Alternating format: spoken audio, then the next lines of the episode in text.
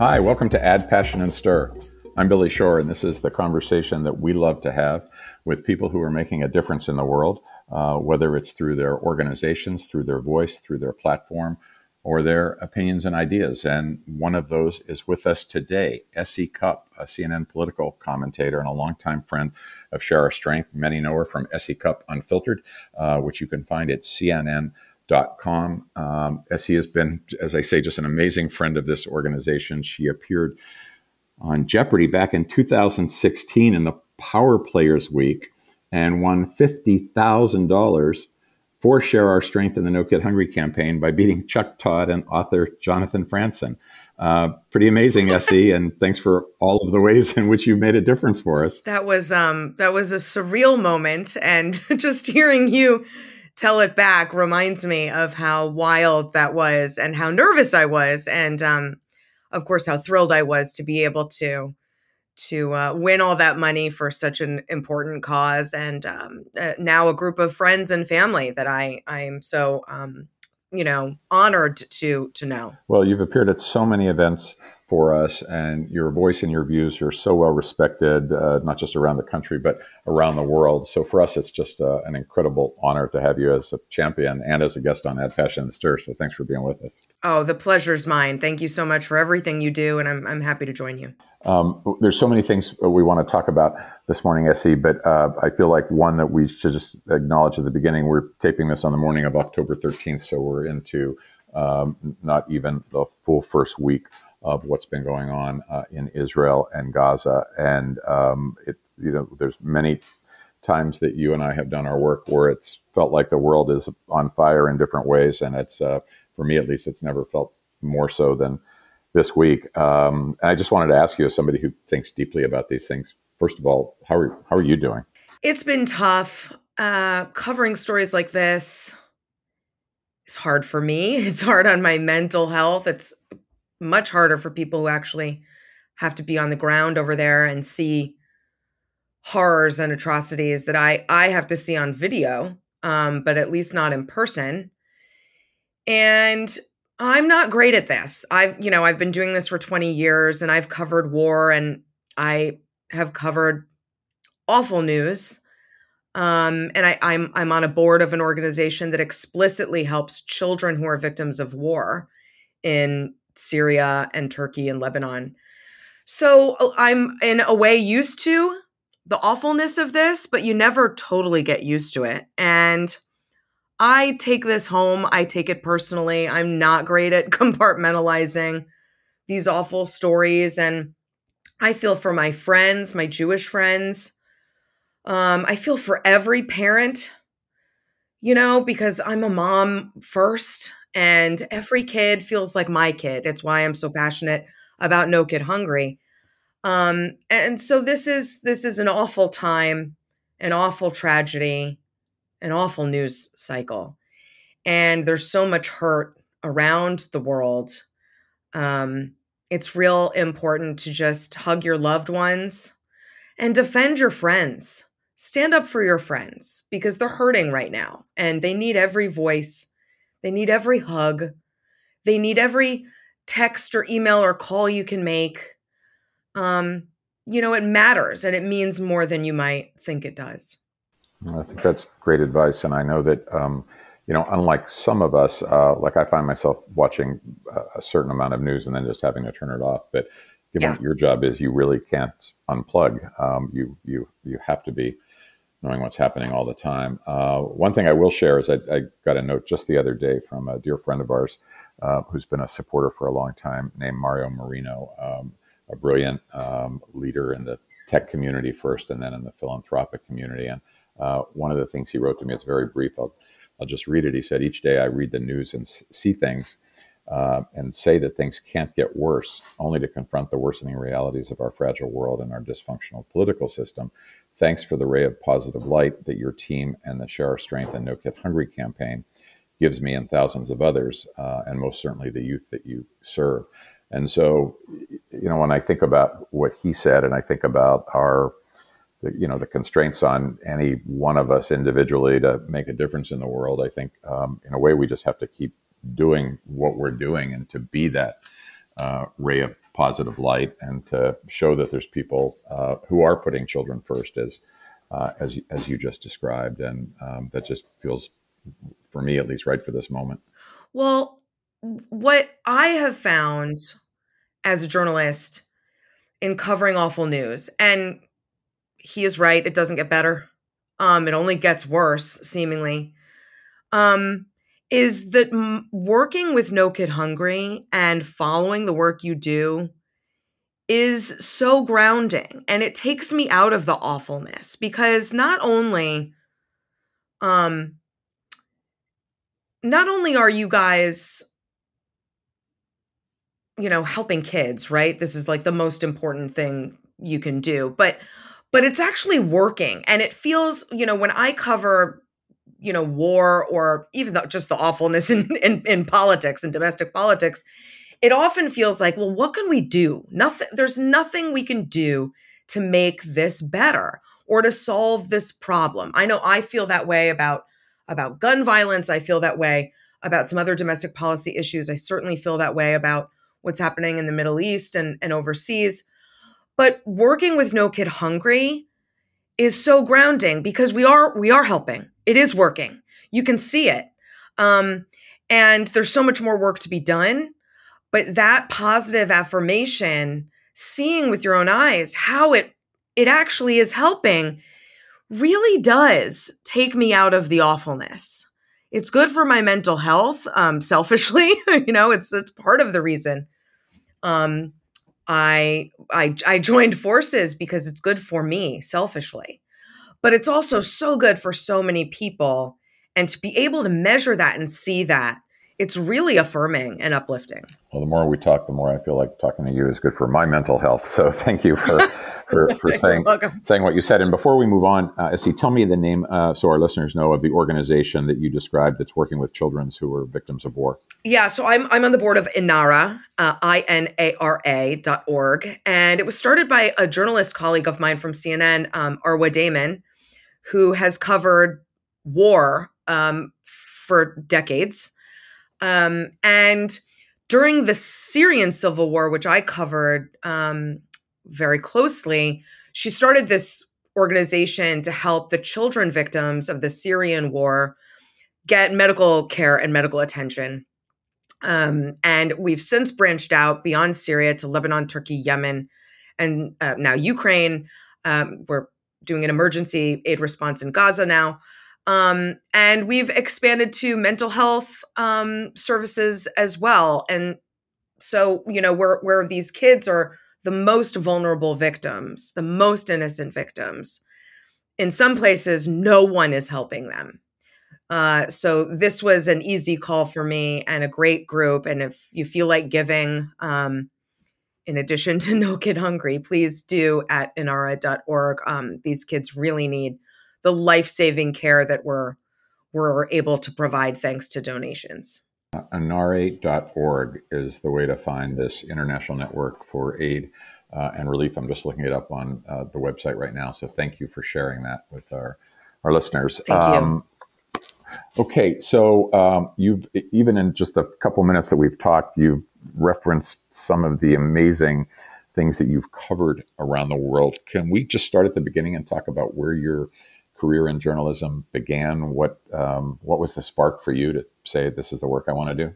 Well, I I didn't have this in mind growing up. Um, it's weird. Writing was very natural and easy to me growing up. In fact, I thought it was so easy it couldn't be a career. Like a career, uh, my job had to be much more challenging. I thought, and I got to college um, to study art history, and I I kind of wanted to like um ha- have a, a side hustle at the school newspaper, the Cornell Daily Sun. And man, was I hooked the second I got in there hmm. as a reporter and a writer. Uh, uh, you know, it was all I wanted to do. There was nothing else I wanted to do. And Essie, what hooked you? Was it was it like being where the action was? Was it get, being creative and being able to write and report? Was it all of the above? Like what, yeah. what what what hooked you? What grabbed you?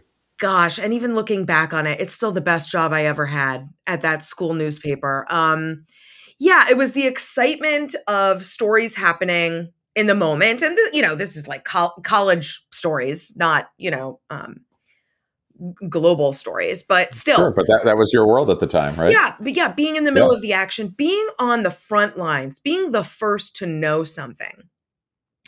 And we like to say in journalism that we sit on the front row of history or we're sort of the rough draft of history. That's so true. And that's really um, exciting and then also just the wordsmithing. I mean, I'm a nerd when it comes to words and, and and grammar and being able to put something together like a puzzle and sort of gaze at it once it's done and feel that sense of satisfaction that I deliberately created something. I deliberately I chose all of these words very carefully. I stand by everything I just wrote because I, because I was careful with it.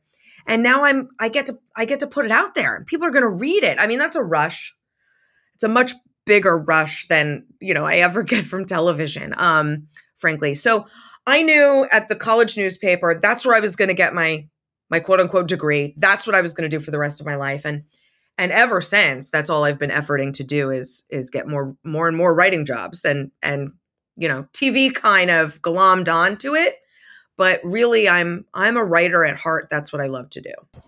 And what if some what have been some between Cornell and and where we are today, what have been some of the really significant stepping stones or milestones for for your career in terms of where you worked next and what you loved about it? Right. So I I freelanced a bit after college, um, writing anywhere that would let me. I, I wrote for travel books like Fodor's. I wrote PR copy. I wrote for a newspaper called The Bond Buyer, which is some financial mag- a, a paper I had no business writing for, but um, they let me copy edit, and I just I would go anywhere they let me. And eventually, I got a job at the New York Times, and I was there for eight years, and that was certainly seminal um, in my journalism career. But at the same time, while I was there, I wrote my first book, and that was on politics, and it got picked up by Simon and Schuster and they put me on TV to promote the book. And I think my first hit was Morning Joe on MSNBC and I talked about the book and and then they just kind of kept calling, you know, to talk about the next news story or you know whatever was happening and I kept going because it really did help amplify my writing and it, you know, it was a symbiotic relationship that worked out for me. So I was always happy to go on TV, but what I wanted was again more writing opportunities. And so eventually i did i got i got a weekly column at the new york daily news where i still am. I've had that column for 15 years which i, I just can't even believe. Um, and now that's nationally syndicated. And i you know i've written for magazines i've written other books. Um, i'm writing another book right now on on mental health actually. Um, and eventually uh, you know i got i got tv contracts. And again i was happy to do that. Um to promote my writing. And i write for tv right? I write my own scripts. I write everything i do for for television. So that's all been kind of just a, a blessing on top on top of you know the the other blessings i've had in my writing career uh, to be able to do what i do and have a platform to speak on on television you know to an international audience is such a privilege um, and I take it really, really seriously. And I'm so honored to have it. Um, but you know, I did an effort to be to be on, on cable news, and and yet here I am. here you are.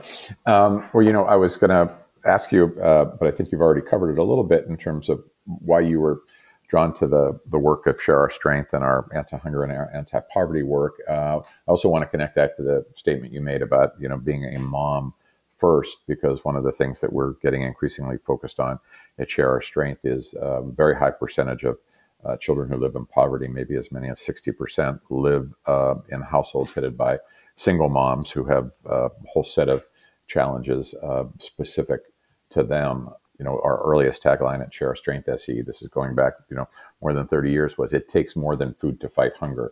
So, you know, we've had enormous success getting kids enrolled in school breakfast programs and making sure their families are involved in SNAP and, and WIC and those types of benefits. But we know that it ultimately it takes more than food to fight hunger if we're going to help uh, these moms get to a position of, you know, economic, achieve some economic mobility so that they're, they're not dependent uh, necessarily on these on these programs in the first place because you know most of them use them as a safety net but don't want to be forever dependent on them.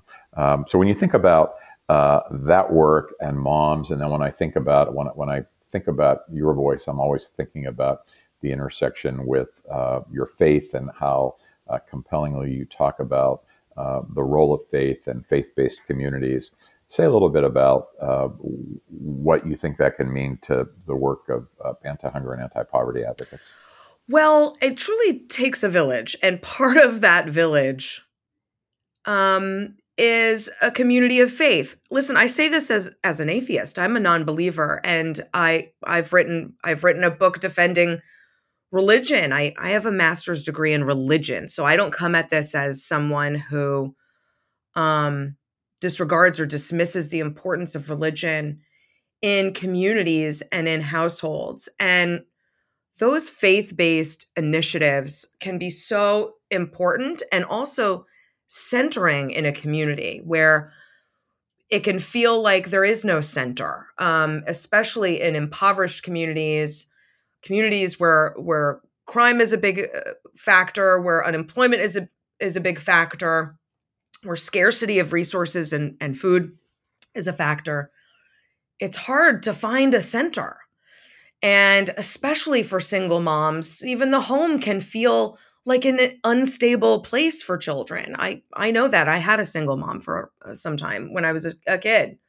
Um, so sometimes faith and church or whatever your religion looks like can be the center and provide so many of those resources from mental health help to um, philanthropic help to actual resources and also just a sense of grounding and community and acceptance and love. That's all so, so important. And our communities have gotten more global, right? As as social media connects us to communities around the world, we can sometimes forget our own backyard. And problems like hunger and poverty are not going to be solved at an international or even a federal level.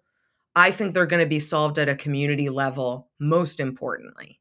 And so it's really important to engage with your community, especially if you come from a place of privilege where you don't have to worry about feeding your family. It's especially important that you engage in your greater community. I see. I've also heard you speak um, in ways that I thought were really interesting about uh, kind of a political analysis of how some of the social safety net programs that we've been referencing here uh, now get conflated uh, mostly on the you know the extreme right with socialism and how compassion is considered to be woke when we used to think of compassion as something that was core to you know uh, certainly the work of the nonprofit sector but faith-based communities as well uh, share a little bit more of your political analysis about what's going on there well, that's been one of the most disheartening things for me. I, I come from center right politics, and I came up, you know, under Reagan and, you know, W's compassionate conservatism. Paul Ryan, who talks a lot about about poverty and and and safety nets social safety nets these were not a bad word um not that long ago in inside conservative you know the conservative movement and it's become a bad word and that's so gross um, but it got swept up in sort of a wave of populism and now this MAGA wave of of anti woke culture wars, where compassion is synonymous with wokeism, and safety nets are synonymous with socialism. And that's absurd. But it's also this tough exterior that I think belies where most people actually are. Um, I don't think most people are with the far right on these issues. I think most people are empathetic and compassionate. America is still the most giving nation on the planet. We're a very compassionate people. Um, so whatever you know, however the the far right is dressing up these issues, I, I think is I think is noise that we can all ignore um, because there are real problems and they need addressing. And you know, I, I do a lot of work with folks on the left. A, a really good friend of mine is Van Jones. Um, and, you know, we like to say, you know, politics should be like a bird. You can't fly with just a left wing or just a right wing. You know, Van Jones wants to wants to save all the babies and maybe I would ask, well, how do we pay for that? And those are both two really good those are two really good impulses, right? And just because I ask, how are we going to do it, doesn't mean I don't want to do it. And just because he wants to do it doesn't mean he doesn't care about how we do it. That coming together is how it should, how we should approach, I think, every problem. Yes. Um, and, if, and if, so, if, you don't ask the question you asked, you're yeah. not going to feed all the babies. That's right. right? If you That's don't, right. if you can't answer that question, right, right. And so I think you need both, right? And I come at that question: How are we going to do it with compassion, right? I want, I want to do it too. But if you, eh, like you said, if you can't ask that question, you're not actually practically going to be able to do it. And um, if all you care about is, you know, um, not being woke, you're not you're not going to address uh, so many problems either. So functionality in politics is not something we see a lot of. I mean, I say this as we're still speakerless, you know, in the house. Um, but that's what you need. You need both sides coming together to solve a problem. That's what government should do. That's what politics should do. We've really lost the point of public service. It seems now um, a lot of folks, especially on the right, just want to be famous. They don't really want to govern or solve problems, and that that impacts so many things, and and most of all, it impacts our kids. So we used to have a word for what you're talking about, bipartisanship. Yeah, I have heard of that. it used to be something that, that people actually strove for. I worked in the Senate for many years, and it was considered a you know kind of a a, a victory if you achieved something in a bipartisan way. Uh, and and one of the things that we've actually found at Share Our Strength uh, is that um, that when it comes to kids who are hungry on a chronic basis, there actually is a little oasis of bipartisanship that can be formed around that. You know, we recently succeeded in getting in December uh, Congress to approve $29 billion in uh, increased summer meals benefits because summer is one of the hungriest times for kids because the meals that they count on in schools aren't there when the schools are closed. So it's 29 billion over 10 years, and it was done with bipartisan support. Uh, it's one of the largest benefits for kids that's been passed in in decades. Um, but but but it's it's really isolated, and uh, as we were talking earlier about, it takes more than food to fight hunger. When you start to get into some of these uh, more complex programs that address some of the root causes of why children and families experience it, I think that bipartisanship breaks down. Any any thoughts that you have on either what stands in the way of building more bipartisanship or how we get over some of the the hurdles? We we frankly just kind of cobble it together one person at a time, trying not to score points or to penalize anybody, but just to kind of keep educating people until we get, you know, one more and one more and one more, no matter what side of the aisle they're on. But what, what's, what's your thinking about how we can bring bipartisanship back as a value as opposed to a pejorative?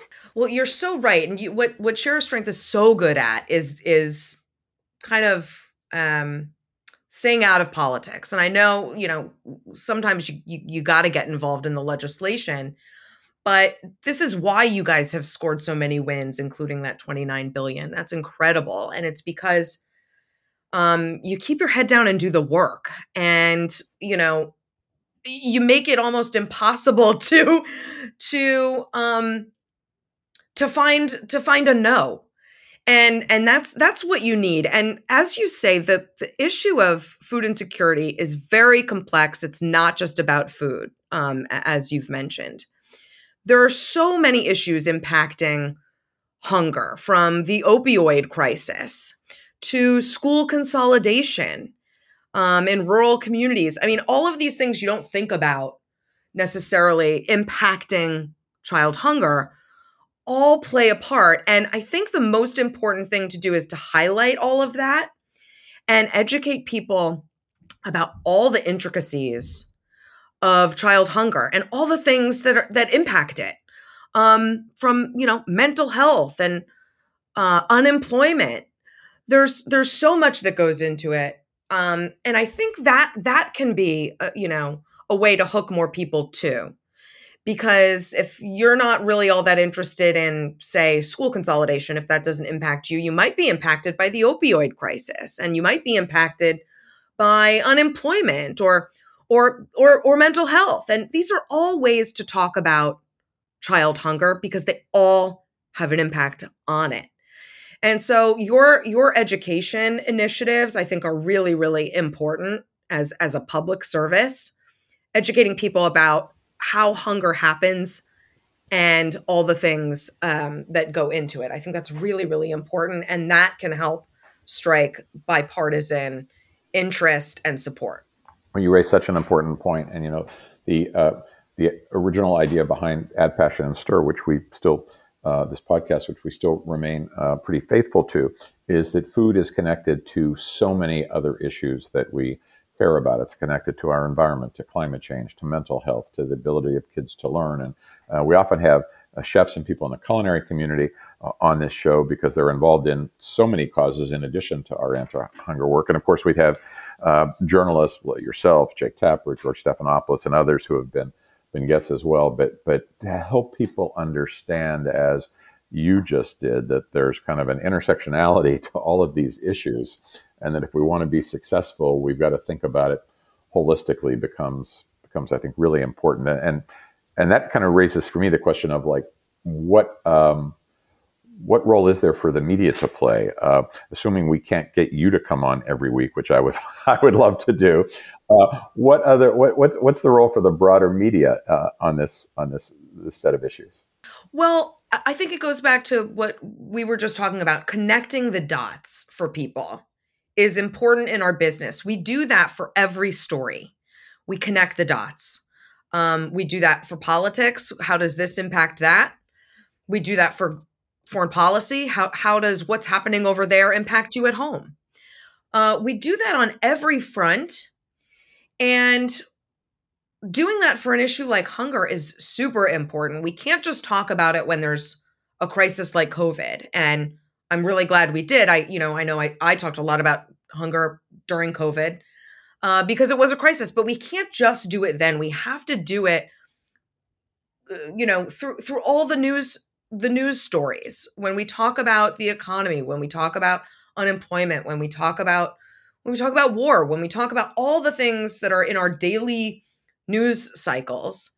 Um, you know, child hunger is a part of all of that. Now, obviously, we can't inject that into every story we cover. That would look really weird um, to to our audiences. But we have so many opportunities to connect the dots and raise awareness of an issue that people don't maybe understand um, how how it works and how we can help solve it. Uh, I think people just don't know. And I, I, honestly, I come across a lot of people in talking about Share Our Strength and No Kid Hungry. I come across a lot of people who don't know that it's still a problem in America. They really think we've solved it because how could we not? We're, you know, a first world, wealthy, compassionate country. They are shocked to learn how many kids are still hungry and food insecure. And so part of it is just raising that basic level of awareness and then connecting the dots for people. That's something the media can do, I think, much more often. Um, and I, you know, I look, we look for opportunities to do that um, all the time. You mentioned Jake and and George, and you know, these are friends and colleagues. I know they care deeply uh, um, and passionately about this issue. Um, and we could all we could all connect those dots for people um, in in compelling ways. One of one of these dots that you've referenced a couple times uh, is, uh, is, mental health, uh, and I've listened to you talk about uh, the importance of mental health in your own life, uh, the experiences you've had with it, the importance of uh, reaching out to other people to check in and see if they're okay, and sometimes talking is the one of the most important things. Um, say a little bit more about um, you, have had a journey on this, and now you're writing a book on it. Um, and tell us a little bit about what um, what that book will will be about, because I suspect that it's going to be about what you've focused on the most over the last few years. Yeah, the book is about anxiety. I suffer from um, acute anxiety. It's a disorder, and I don't think people understand anxiety very well. I definitely didn't. Um, until I was diagnosed with it. I didn't know that I was suffering from extreme acute anxiety. And I think if you if you talk about anxiety, people think, well, I'm anxious. Everyone's worried about something, right? That's not it. Um, my anxiety disorder is paralyzing and um, it distorts my reality of the world. You know, to imagine the worst thing possible is around every corner and the worst thing possible is going to happen at any second to to feel that way all day is a very exhausting. It's also irrational and not real. Um, so my anxiety takes me out of reality and it puts me into an, a very irrational space. And you know the good news is it was so extreme and severe and debilitating at, at one point i got help right away. And so i'm in therapy and i'm you know i'm on a medication course that that really really helps with that. But you know part of my job is very triggering because i cover the worst thing that could possibly happen.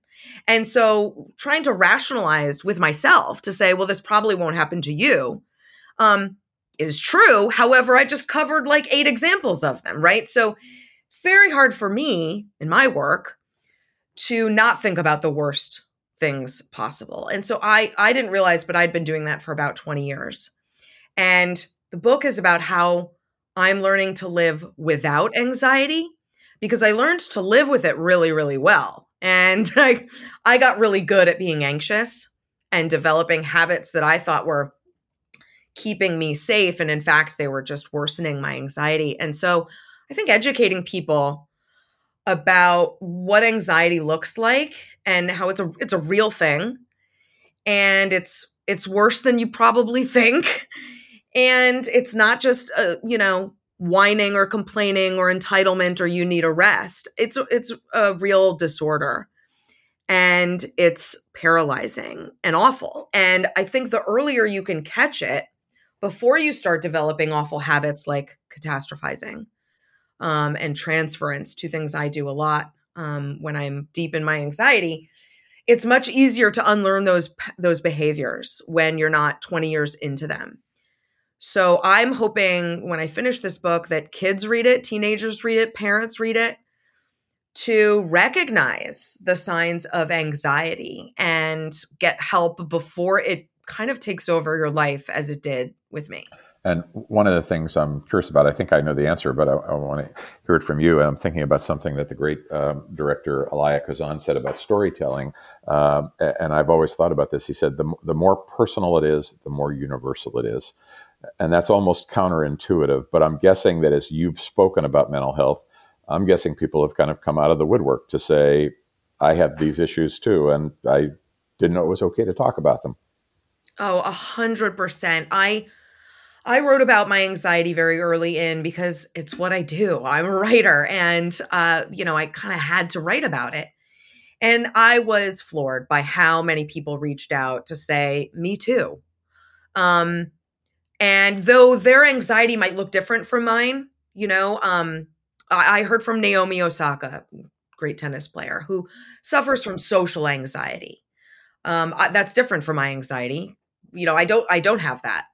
Um, but to hear from people and hear about their different experiences with anxiety or or other um, mental health issues like depression um, was so relieving, right? Because it's very lonely to be in a place of acute anxiety or depression. It can feel very lonely. like no one gets it. Um, and in fact, it is so universal. And what I say when I when I describe the, the the project I'm working on is that this is my story and it might be unique to me, especially as a journalist, but I think it will sound so familiar to so many people. Either what they've experienced or they know someone who's experienced this. Um, you know, feelings of mom guilt and paranoia and, you know, irrational fears about your kid. This is so universal. And while my version of it might be extreme, I I really do feel like it will rhyme to so many people. Um and and that's that's where I think it's helpful to share these stories because they they are universal stories. And the more we talk about them, the more universal they become and the more we end the stigma and the silence around mental health. This is going to be an important book, Essie. Well, thank you. And, you know, it's important to me. It's been very cathartic to write about it for me. Uh, but I also, I don't, I don't hear people talking about anxiety in ways that, uh, you know, would have educated me to what I was going through. And so that's my, that's my project to talk about it real specifically, real graphically, real personally so that someone recognizes it before I did. That's that's the important part for me. When do you think you'll finish writing? Well, Billy, that's the hard part because that might be an anxiety producing question. I apologize well, if it is. Yeah, and let me tell you, you know, I've written books before and I'm very I'm a very fast writer and I, I, one book I wrote I wrote in 6 weeks, okay? This is so hard because it's personal. And I don't always want to talk about or think about my mental health, right? Like if I'm having a great day and not feeling anxious, the last thing I want to do is write about feeling anxious. And so it's hard to to literally um and practically uh, do it. It's hard. So I make myself do it um to get through it. Uh but it's going to take as long as it takes and I'm I'm trying not to put a deadline on it myself as much as I want to get it out there, um, I need to take time with it for my own mental health. to to survive writing the book about mental health, I need That's to fair. to take it slowly. Uh, that is fair. I do just want to make one quick connection that you know, but I want to make sure your listeners know between mental health and hunger. And it's the thing that got me the most invested in this issue is not just thinking about how kids are hungry, but the anxiety that comes with food insecurity and not knowing when the next meal will be or if the next meal is coming. That affects kids' mental health at this incredibly formative time in their lives that impacts their development socially, academically, intellectually. Um, it's so, so important. And it's a huge part of child hunger that um, I think we need to talk more about as it as it relates to hunger and make that connection really clear because we all we all care about our kids. We care not just that they're fed, but that they're emotionally and mentally and psychologically okay and healthy. Well, food insecurity is a huge, huge part of that. So I, you know, I just wanted to make make the through line between, you know, mental health as it pertains to me personally, but also as it pertains to hunger. Yeah, it's, it's a great point. And when you think about just developmentally, all the things kids are dealing with, and think about your words about about anxiety being potentially paralyzing, and I'm sure it's a you know a spectrum for people at you know at different levels. But um, for a kid to be able to you know not have that opportunity to be fully present in class, there's enough distractions you know in school and in our world without also the anxiety that comes from from being hungry. Uh, Essie, the last thing I wanted to ask you is when I think about um, how uh, kind of uh, conscientious and diligent you are as a writer. When I look at uh, you know on the on the website uh, for uh, S.E. Cupp Unfiltered at CNN.com, there's such a I think just such a like fascinating diversity of topics that you write about from Ukraine to Putin to politics to celebrities. Uh, how do you how do you pick what you're going to write about each week? Is, there just, is it based on something that's just has deeply moved you that week, or how do you, how, you know that how does that process start for you? Yeah, no, it's a complicated process. I have I have editors and producers um, that I work with, and every week we get together to come up with the right thing. And there's a lot that goes into that. Um, I'm an opinion journalist, so I'm I'm literally paid to give my opinion. So it has to be something I have a strong opinion about. And there are lots of topics that are better for analysis rather than opinion. Um, so those are kind of out. You know, I, I I really need to feel strongly about something to write effectively or speak effectively on it. So that that's one um that's one bar that we set. Uh, it has to be something in the news, right? It has to be relevant right now. Um, that doesn't mean it has to be the major news topic, but it has to be relevant for right now. It has to be timely. Um, so that that's another bar. And then I, I, don't like to be derivative and I don't like to say the thing that everyone else has already said. So I, I like to find a new peg or a new angle or a new something new I can bring into it. And that could come from my personal experience. That could come from sources I've talked to or friends I've, I've spoken with, um, lived experience, research I've done, history books. I mean, I like to tie something new into whatever I'm talking and writing about. So it's not just like the thing someone else already already said. So it's kind of a puzzle and we you know it, it, could take hours in fact days for us to come up with the exact right thing for that week or that day because we want to get it right and we take a lot of care with it so it's not just kind of off the top of my head it, there really is kind of a formula that goes into making it making it work and that means making it work digitally right? We want we want people to read it. We want it, people to see it watch it um, and make it work for me so that i feel good about the product i'm putting out. Well again the place to go to find this is at cnn.com S.E. Cupp unfiltered and there are so many i think they're all somewhere between three and a half and four minutes and they're just fascinating and you're going to end up spending most of the the morning or evening, um, going from one to another as I did. So um, it's really it's really great work, Essie. So um, appreciate you being with us. I want to give special thanks to the team at Share Our Strength, my sister Debbie Shore, who always helps uh, put together this podcast, and our producers at District Productive, Hunter Sensen, uh, Paul Whittle, um, and uh, all of our listeners who can go to addpassionandstir.com and they can find all of our previous episodes and listen, rate them, rank them, share. Thanks so much for listening. I'm Billy Shore.